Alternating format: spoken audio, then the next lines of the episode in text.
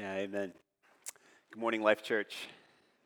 It's great to see you, great to be with you this morning. I'm glad that you're here. If you're in the room, I'm glad that you're here with us online. If you are online this morning, um, we need Luke chapter 1 together today. And so if you have a Bible with you or a way to get the Bible in front of you, that's where we are going to be this morning. This is the second Sunday of the season that Christians historically celebrate as the season of Advent.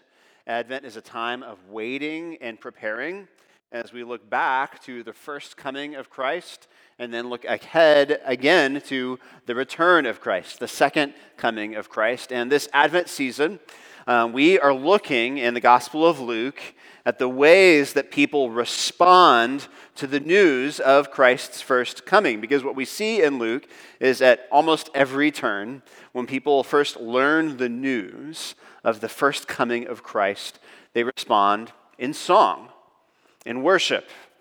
And what we said is, at a very deep and fundamental level, that is the right response to the news of the coming of Christ into the world.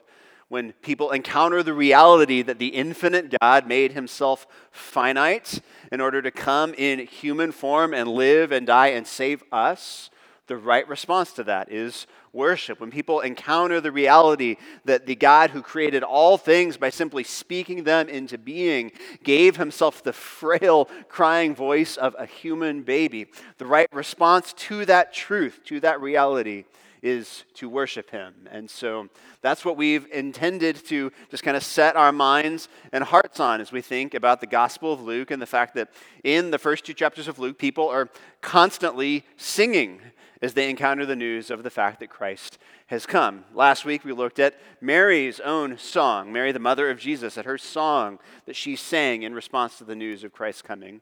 Today we're looking at Zechariah's song as he encounters and wrestles with that very same news.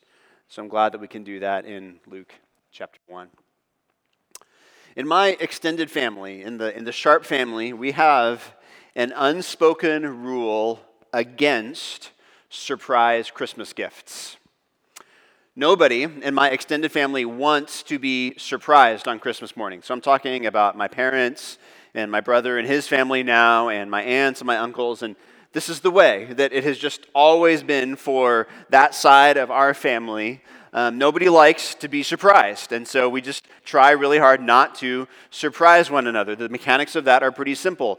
Everybody in the family is expected to provide a written list of the things that they would like to receive for Christmas, and nobody ever deviates from the list we stick to the list. And every once in a while, some poor, unfortunate soul will get added to our family, usually through marriage, and that person will not understand our unspoken rules and rhythms. And so they will attempt to surprise someone. They'll think, oh, it'll be nice. I have this great idea for so and so, and I'll, I'll give them that instead of the things that they've asked for. And, you know, those people are immediately shunned and not invited to subsequent Christmas gatherings because that's just not what we do. And because it's not what we do, nobody really knows how to react to receiving a gift that they haven't asked for. Like if they are actually surprised on Christmas morning, it's like they're, they're flabbergasted and they have no idea what the appropriate response to that is because the way my family gives gifts, the way we have always given gifts, we stick to the list. That's just what we do. And so when you receive a gift that you haven't asked for, when you receive a gift that you didn't already know that you wanted or already know that you needed, when you receive something that you didn't already value or desire, we just really don't know how to handle that. Now, Zechariah's song here in Luke 1, it confronts us with a priceless gift. That is not a gift that many people think that they need. It is not a gift that many people believe in advance that they want. It is not a gift that is on many Christmas lists, but it is a gift that is a precious treasure, a gift of priceless value.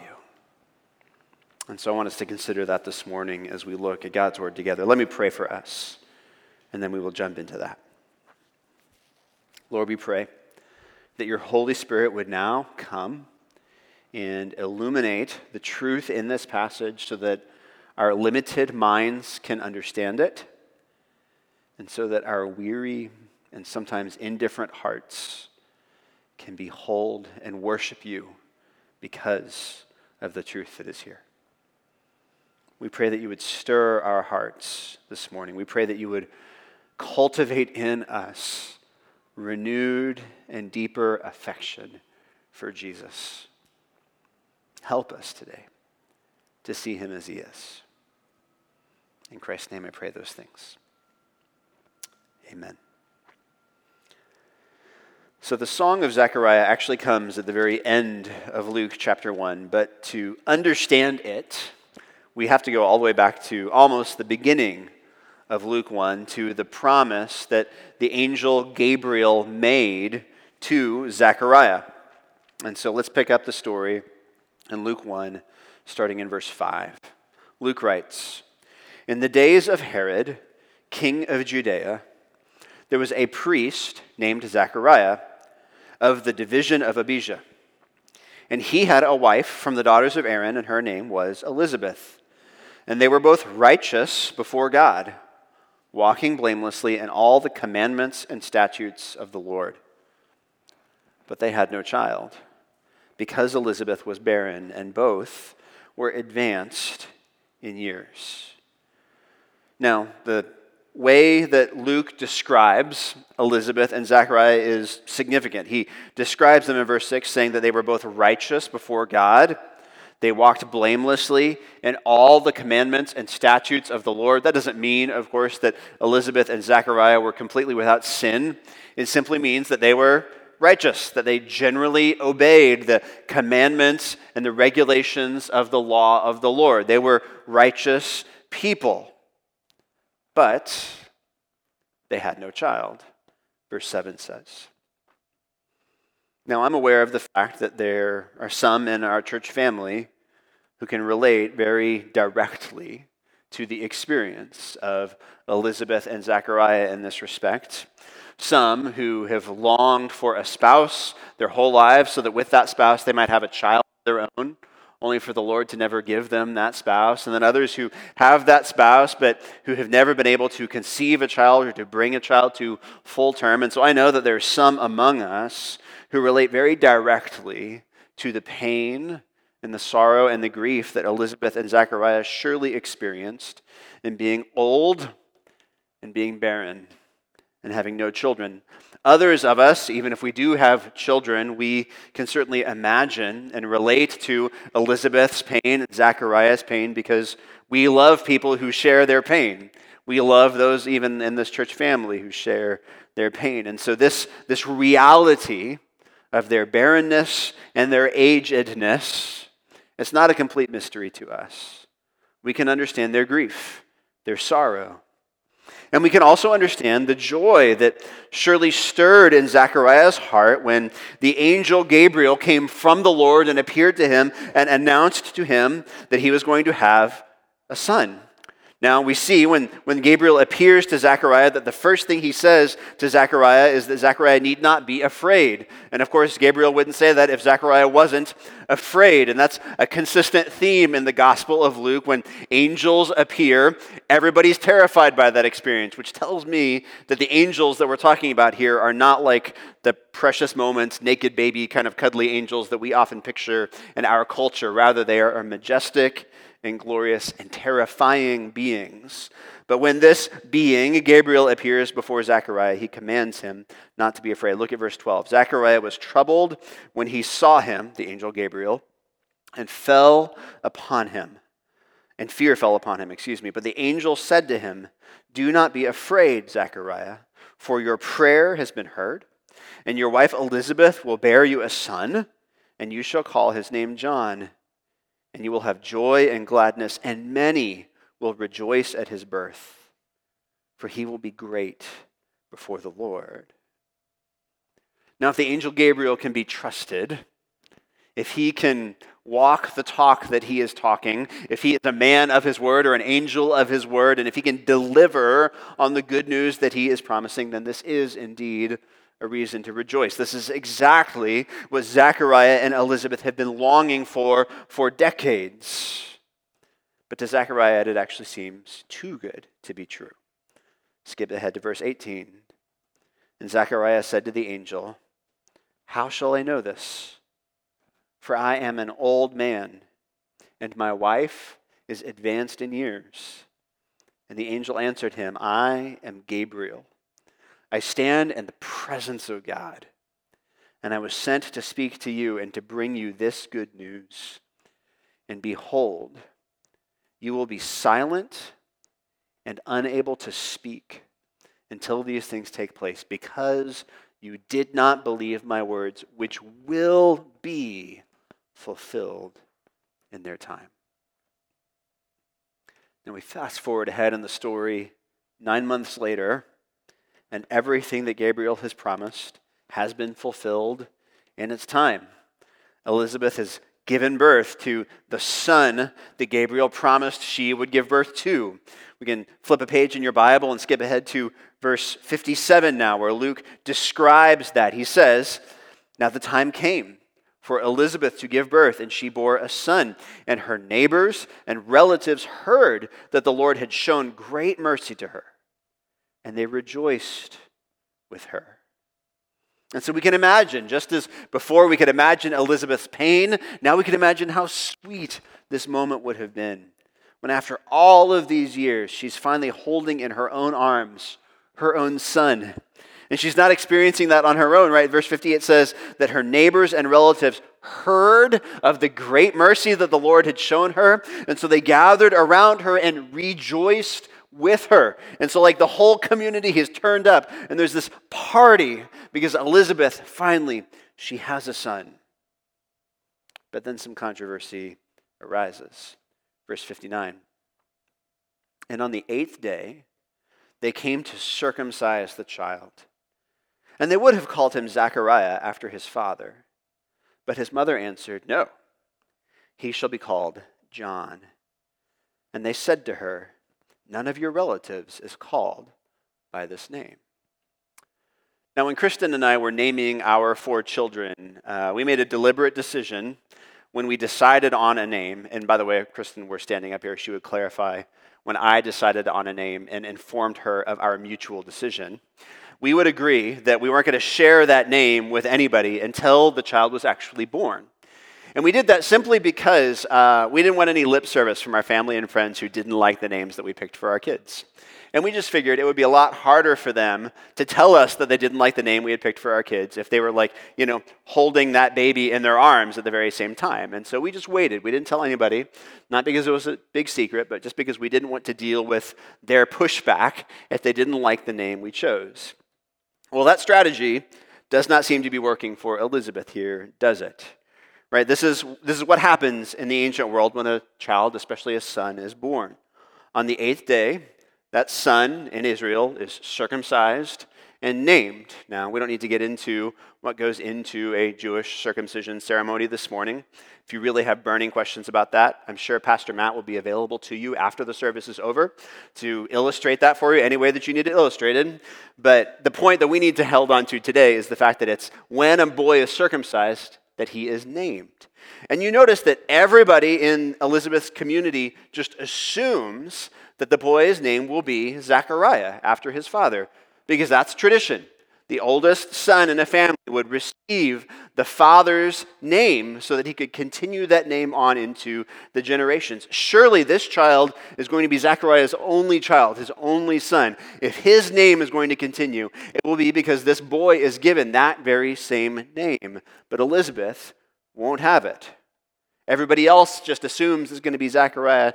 She says his name is John. She doesn't say, Let's consider John. She doesn't say, maybe we'll name him John. She says very definitively and clearly, his name is John, which riles everyone up. Right? They're confused, they're concerned, and so they turn to Zechariah. Now, I want you to think for a moment about what this whole experience has been like for Zechariah.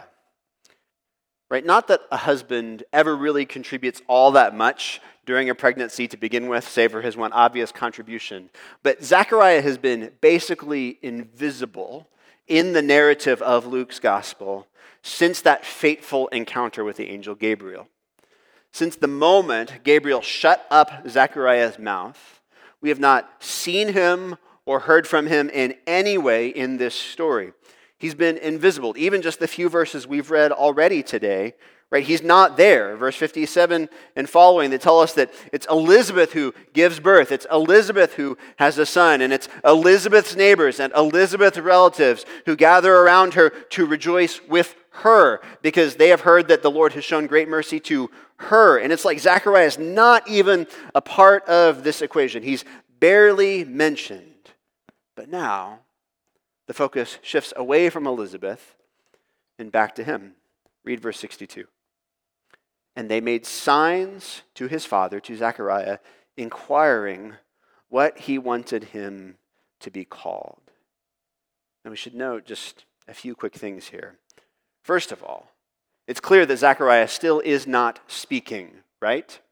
However, if you go back to earlier in chapter 1, when Gabriel was rebuking Zechariah for his lack of faith, Gabriel said to Zechariah, You won't say a word until your son is born. Well, this is the eighth day. This baby's been kicking and screaming for a while now, but still, Zechariah isn't speaking. What's going on there? It's another thing to note. Notice the fact that they made signs to his father. Zechariah not only isn't speaking, he's not hearing either. In addition to being mute, he is also deaf because of the pronouncement that Gabriel made over him. And so, for the whole nine months of Elizabeth's pregnancy, he has said nothing and heard nothing. They made signs to him, inquiring what he wanted the baby to be called. Verse 63. And he asked for a writing tablet, and he wrote, His name is John. And they all wondered, and immediately his mouth was opened and his tongue loosed, and he spoke, blessing God.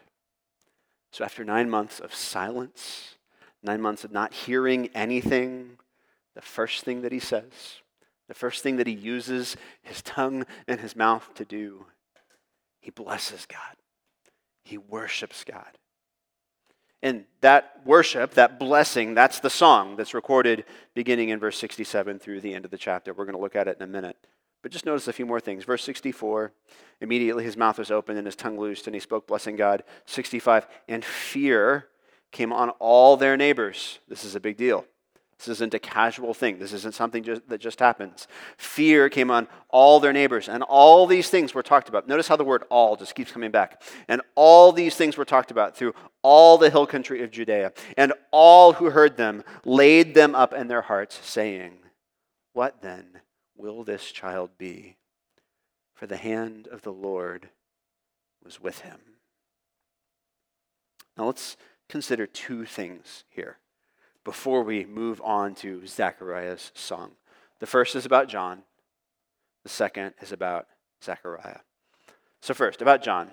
What we're supposed to note is that the unusual circumstances surrounding his birth and surrounding the name that this boy is given they signify the fact that this is an unusual boy, right? He is a special individual. He's not ordinary. There's something significant going on here. He's so special, in fact, that he could not be conceived by ordinary means. He had to come to aged, barren parents, and he's so special that an ordinary name could not describe fully who he is right? His identity can't be described by simply saying that he is the son of his parents. He's not just the son of Zechariah. That doesn't fully describe John's identity and his role in the story that is unfolding. No, he's John. He's distinct, he's special. Because he is the chosen prophet who will prepare the way for Jesus. And, and that's why everybody stirs. That's why everybody kind of gets riled up again. That's why all of the country and all of the neighbors and all of the people are talking about this. And why verse 66 asks that question. They're saying in their hearts, What then will this child be? Again, it's not who will this child be? He's John. But what will this child be? Right? What role will he play? What significance will he have?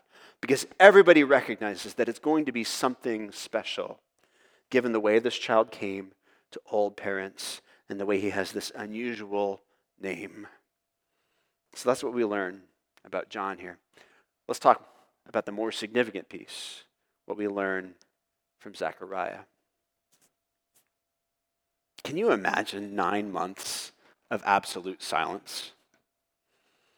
I mean, I struggle to imagine nine minutes of absolute silence, to be honest. Um, nine months of absolute silence, that seems crazy. Yet that is exactly what the Lord used to cultivate in Zechariah a deeper and fuller trust in his character, in his promises, and in his ways. I mean, think about Zechariah at the beginning of chapter 1. He's righteous, he's obedient, but if we're honest, his view of God is too small. Right? He hears the promise from Gabriel saying that he's going to have a son, and he just can't believe it. Because in his mind, Elizabeth is too old, Elizabeth is too barren. It's just not possible, he says, he thinks. He doesn't believe God can do it, or he doesn't believe that God will do it. But now, after nine months of silence, Zechariah is a man who is full of faith. He spent those months reflecting on the Word of God and the work of God. He's now marked by an obedient trust in who God is. I think that's why, why the, the timing of when he finally begins to speak again is so unusual and significant there, right? It wasn't enough just for, for John to be born. John had to be born, and then Zechariah had to act in faithful trust about the coming of John. And so it's not until he speaks, his name is John, which is what the angel Gabriel told him to name the child. It's then that he's able to you know, have his tongue loosed and his ears unstopped. It's not just belief that God was cultivating in Zechariah, even the demons believe. It's belief plus faithful, obedient trust. And it was in that season of silence and quiet that the Lord cultivated that kind of faith and trust in the heart of this priest. That's why I think a critical point of application from this part of the story is that we need to understand that faith is always cultivated better in trial and in silence than it is in noise or prosperity. Faith is always cultivated better in trial and silence than it is in noise or in prosperity. Think, I mean, just think about silence for a moment. If we don't seek silence, right? If we don't look for opportunities to be still and to quiet ourselves before the Lord, then I am convinced that we will not grow in our ability to appreciate and understand how the Lord is working in our lives or through His Word.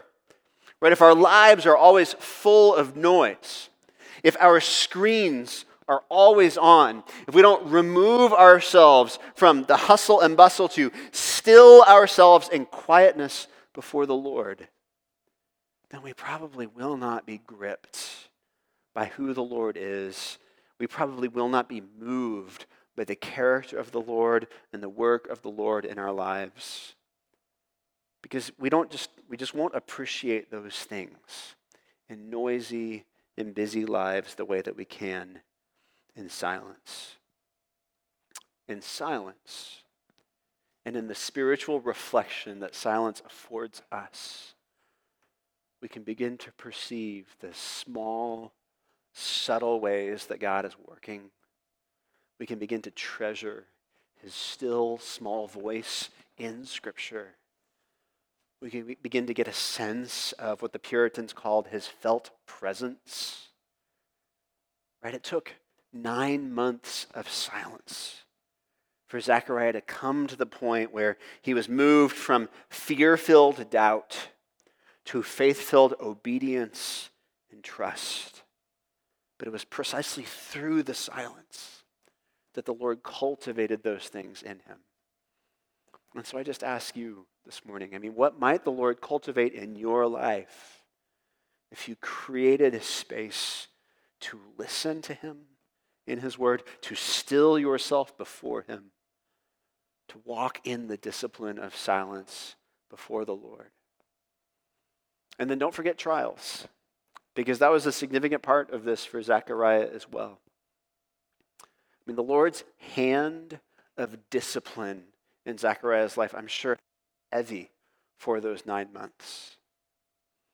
Now, I want to, I'm eager to make sure that we understand the distinction between discipline and punishment because it is a significant one when we think about this. Uh, for a man like Zechariah, and for you today, if you are in Christ, right, if you are genuinely a believer in Jesus, if you have been born again and made regenerate by the Holy Spirit's work in your life, then the good news is the Lord will not and shall not and even cannot punish you for your sin because he has already done that. Right? Jesus Christ on the cross bore the full penalty of and punishment of your sins. And so for God to punish you for your wrongdoing in your life would be unjust of God. It would be like he was charging you twice for the same transaction. He doesn't need to punish you again because he's already punished Jesus fully for your sin. And so we need never fear that God will punish us. But we should be aware that God will discipline us the way a father disciplines his children. In fact, the writer of Hebrews says that God's discipline in our lives is actually confirmation of the fact that we are his children. Because fathers don't discipline people who aren't their children, they only discipline the children that they love. And so when we experience the Lord's discipline in our lives, that's an indication that we truly are his children. But I just want you to think this morning about the discipline that Zechariah experienced and endured from the hand of the Lord as he waited these nine months in silence. I mean, I'm sure Zechariah felt tremendous shame over the fact that it was his doubt, his lack of faith, that consigned him to deafness and muteness. Right? I'm sure that as Zechariah served alongside his fellow priests, he was ashamed. I'm sure that as Zechariah went home and tended to his husbandly responsibilities with Elizabeth, I'm sure he was ashamed. And then think about all the things that Zechariah missed out on because he couldn't speak and he couldn't hear. I mean, he didn't get to hear Elizabeth's voice when she celebrated for the first time that at last she was expecting a child. He didn't get to hear Elizabeth's labor pains, and he did not get to hear the cry of his baby boy when he inhaled his first breath and exhaled that cry upon his entrance into the world. I mean, Zechariah, he missed out on so many things in that period of silent suffering. Right? That discipline, it was hard and it was heavy in his life. But we just need to realize that God does far more in our lives through those hard and heavy seasons of discipline than he ever does through our prosperity. Where God uses his heavy hand to cultivate in our hearts trust in him. He uses what we experience as setbacks and failures, what we find to be painful moments, seasons of loss and seasons of grief in our lives. He uses those things to show us that He is faithful, to teach us to trust Him, to teach us that He is enough for us. And that's what Zechariah illustrates to us. I mean, just think about how full of faith he is, how big his view of God is now, simply because God walked him through this season of silence and of trial under his heavy hand of discipline. All right, now let's think for just a few moments today about the song that grew in Zechariah's heart during those nine months of silence. Like Mary's song last week, Zechariah's song this week is full of echoes of the Old Testament. Like Mary's song last week, Zechariah's song this week is a response to the birth of a child or the promise of a child. Unlike Mary's song, however, Zechariah's song actually says very little about his own child. It's really only verses 76 and 77 that say anything specifically about John, the son that's just been born to him. Rather, Zechariah's song is a fuller celebration of the saving work of God that he is beginning to witness. And so let's read just a few. We'll, we'll, read all of it, but let me just pick out a couple of things that we should wrestle with this morning from this song. Start in verse 67. And his father, John's father, Zechariah, was filled with the Holy Spirit, and he prophesied, saying, Here's his song Blessed be the Lord God of Israel, for he has visited and redeemed his people We point out two things there. First of all, notice that Zechariah is speaking, he's singing in the past tense, even though these are things that are still happening or will continue to happen. That's how full of faith he is at this point. He is able to speak about these things as if they are certain, even though they haven't happened yet. And then notice the fact that Zechariah says that God has visited and redeemed his people. Right? Zechariah understands that the coming of Jesus Christ into the world means that God is not far, but he is near. He is not distant, but he is present because he has visited and redeemed his people. How has God done that? Let's keep reading. He says in verse 69 God has raised up a horn of salvation for us in the house of his servant David, as he spoke by the mouth of his holy prophets from of old that we should be saved from our enemies and from the hand of all who hate us, to show the mercy promised to our fathers, and to remember his holy covenant, the oath that he swore to our father Abraham to grant us that we, being delivered from the hand of our enemies, might serve him without fear in holiness and righteousness before him all our days. Now, just let me point out a couple things on a high level. First of all, notice how confident is Zechariah is that God is keeping his promises. He mentions God's promises to Abraham, the oath that God swore to Abraham. That's from Genesis chapters 12 and 15, when God promised to Abraham that through Abraham's offspring, all the peoples of the earth would be blessed. Zechariah is saying that's happening right now because of the coming of Jesus Christ. Right now, all the peoples of the earth will be blessed through a descendant of Abraham. But he also singles out the promises God made to David when God promised to raise up a horn of salvation in the house of his servant David. Zechariah is specifically there alluding to the fact that God promised David in 2 Samuel chapter 7 that a king would sit on throne forever and ever and ever from David's family line. So, Israel, they've been expecting for generations now that a king from David's family line would come and liberate them and redeem them and reign over them in perfect righteousness and peace. That's why the prophet Isaiah said, The government will be upon Messiah's shoulder, and he will be a mighty God and a wonderful counselor and an everlasting father and a prince of peace. Because the whole Old Testament was looking forward coming of this king. And Zechariah, he's saying that king, he's here, right? God is keeping his promises, not just to Abraham, not just to David, but to all of us because he's raising up a horn of salvation for us. Now, what in the world does that mean? Right? What is a horn of salvation? To understand that, we have to kind of look back to the Old Testament, where in the prophets and in the Psalms, an animal's horn is often described as a symbol of that animal's strength and power. For almost 20 years, Kristen and I, we lived in the high plains of West Texas. And if you have not driven Interstate 40 quite that far west, um, you might not know that West Texas is as flat as the top of your dining room table. There are no trees, there are no hills, there are no mountains. It is just flat. And that means that when you're driving down the highway, the horizon in front of you, I mean, it, it looks like it's forever away, and all you can see is ground and sky. I mean, it's just really a remarkable thing to behold.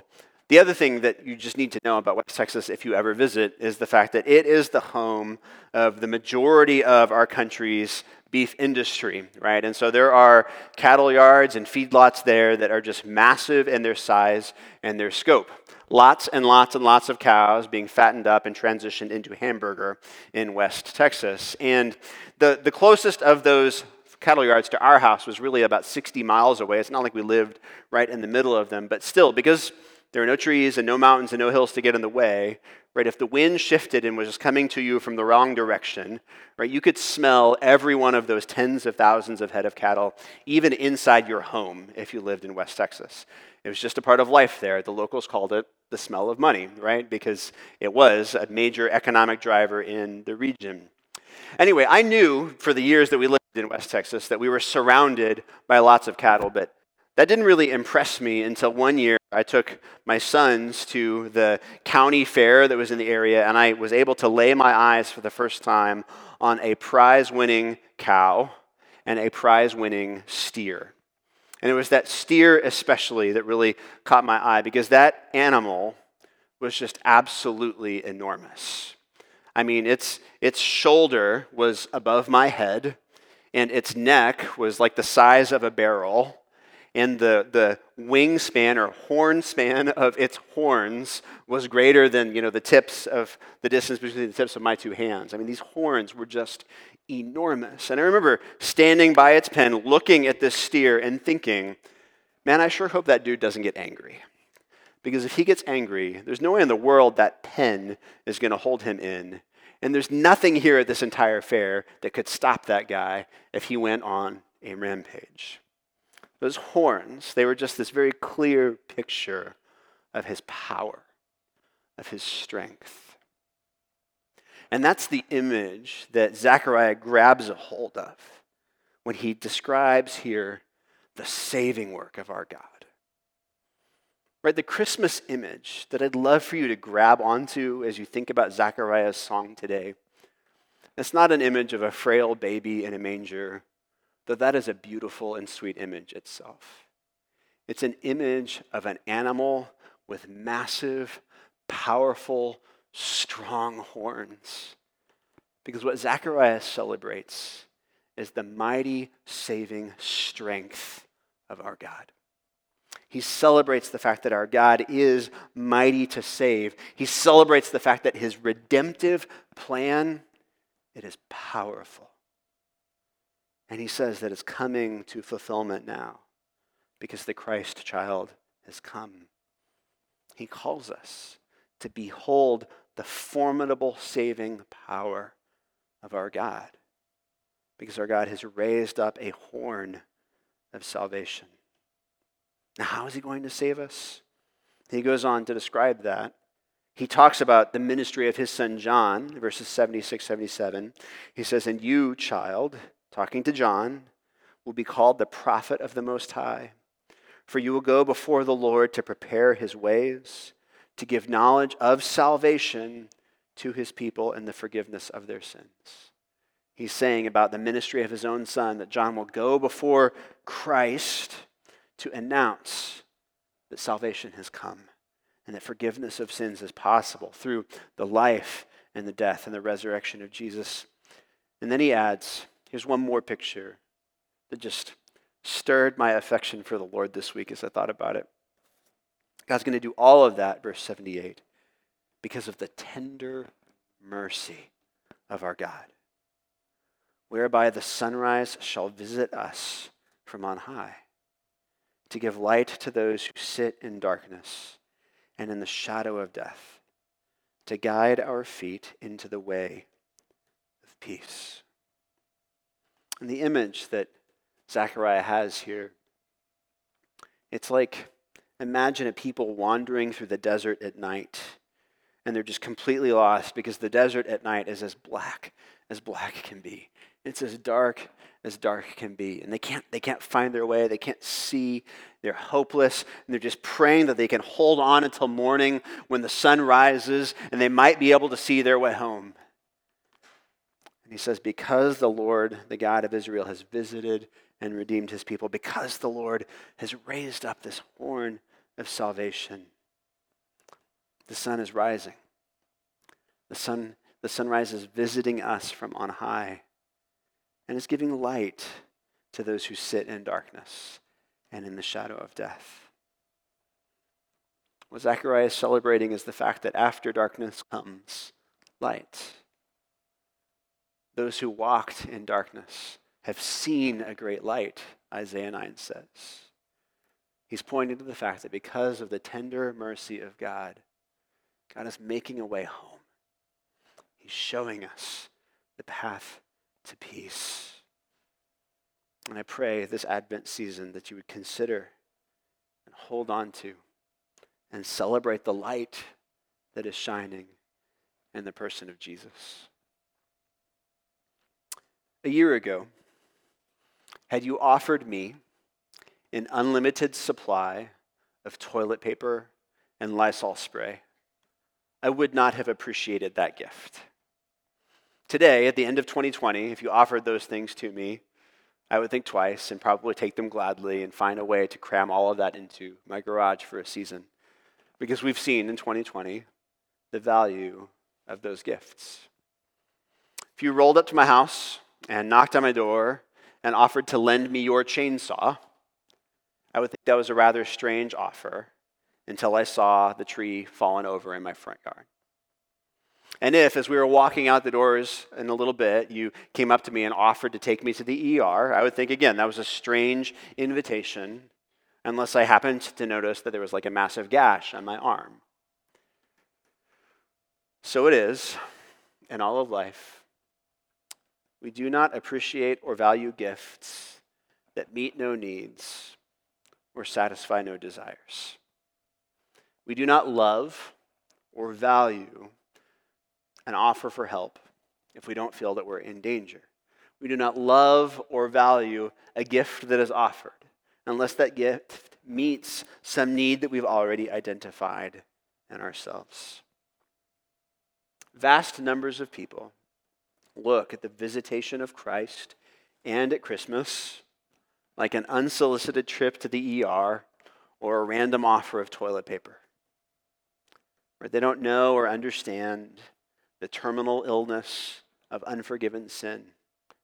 They don't feel the pain of their estrangement from their holy creator God. They don't believe that apart from Christ, they stumble in the darkness. And so for them, the horn of salvation, it means nothing. It has little value. Brothers, sisters, may that not be true of us. May we treasure the gift of Christ, the gift that we need, the gift that we are lost without. And treasuring that gift, may we, like Zechariah, praise God for visiting and redeeming his people. Pray with me. Father, we pray that you would cultivate in our hearts praise this morning. May we rightly understand and consider who Jesus is and all that you've done for us for Jesus and raising a horn of salvation for us. As we consider that, as we see that, as we behold him, may we respond in praise and in worship, God. Help us in our hearts and with our lives to treasure how truly great you are. And may we be moved to sing and to praise you in response to that. In Jesus' name we pray these things. Amen.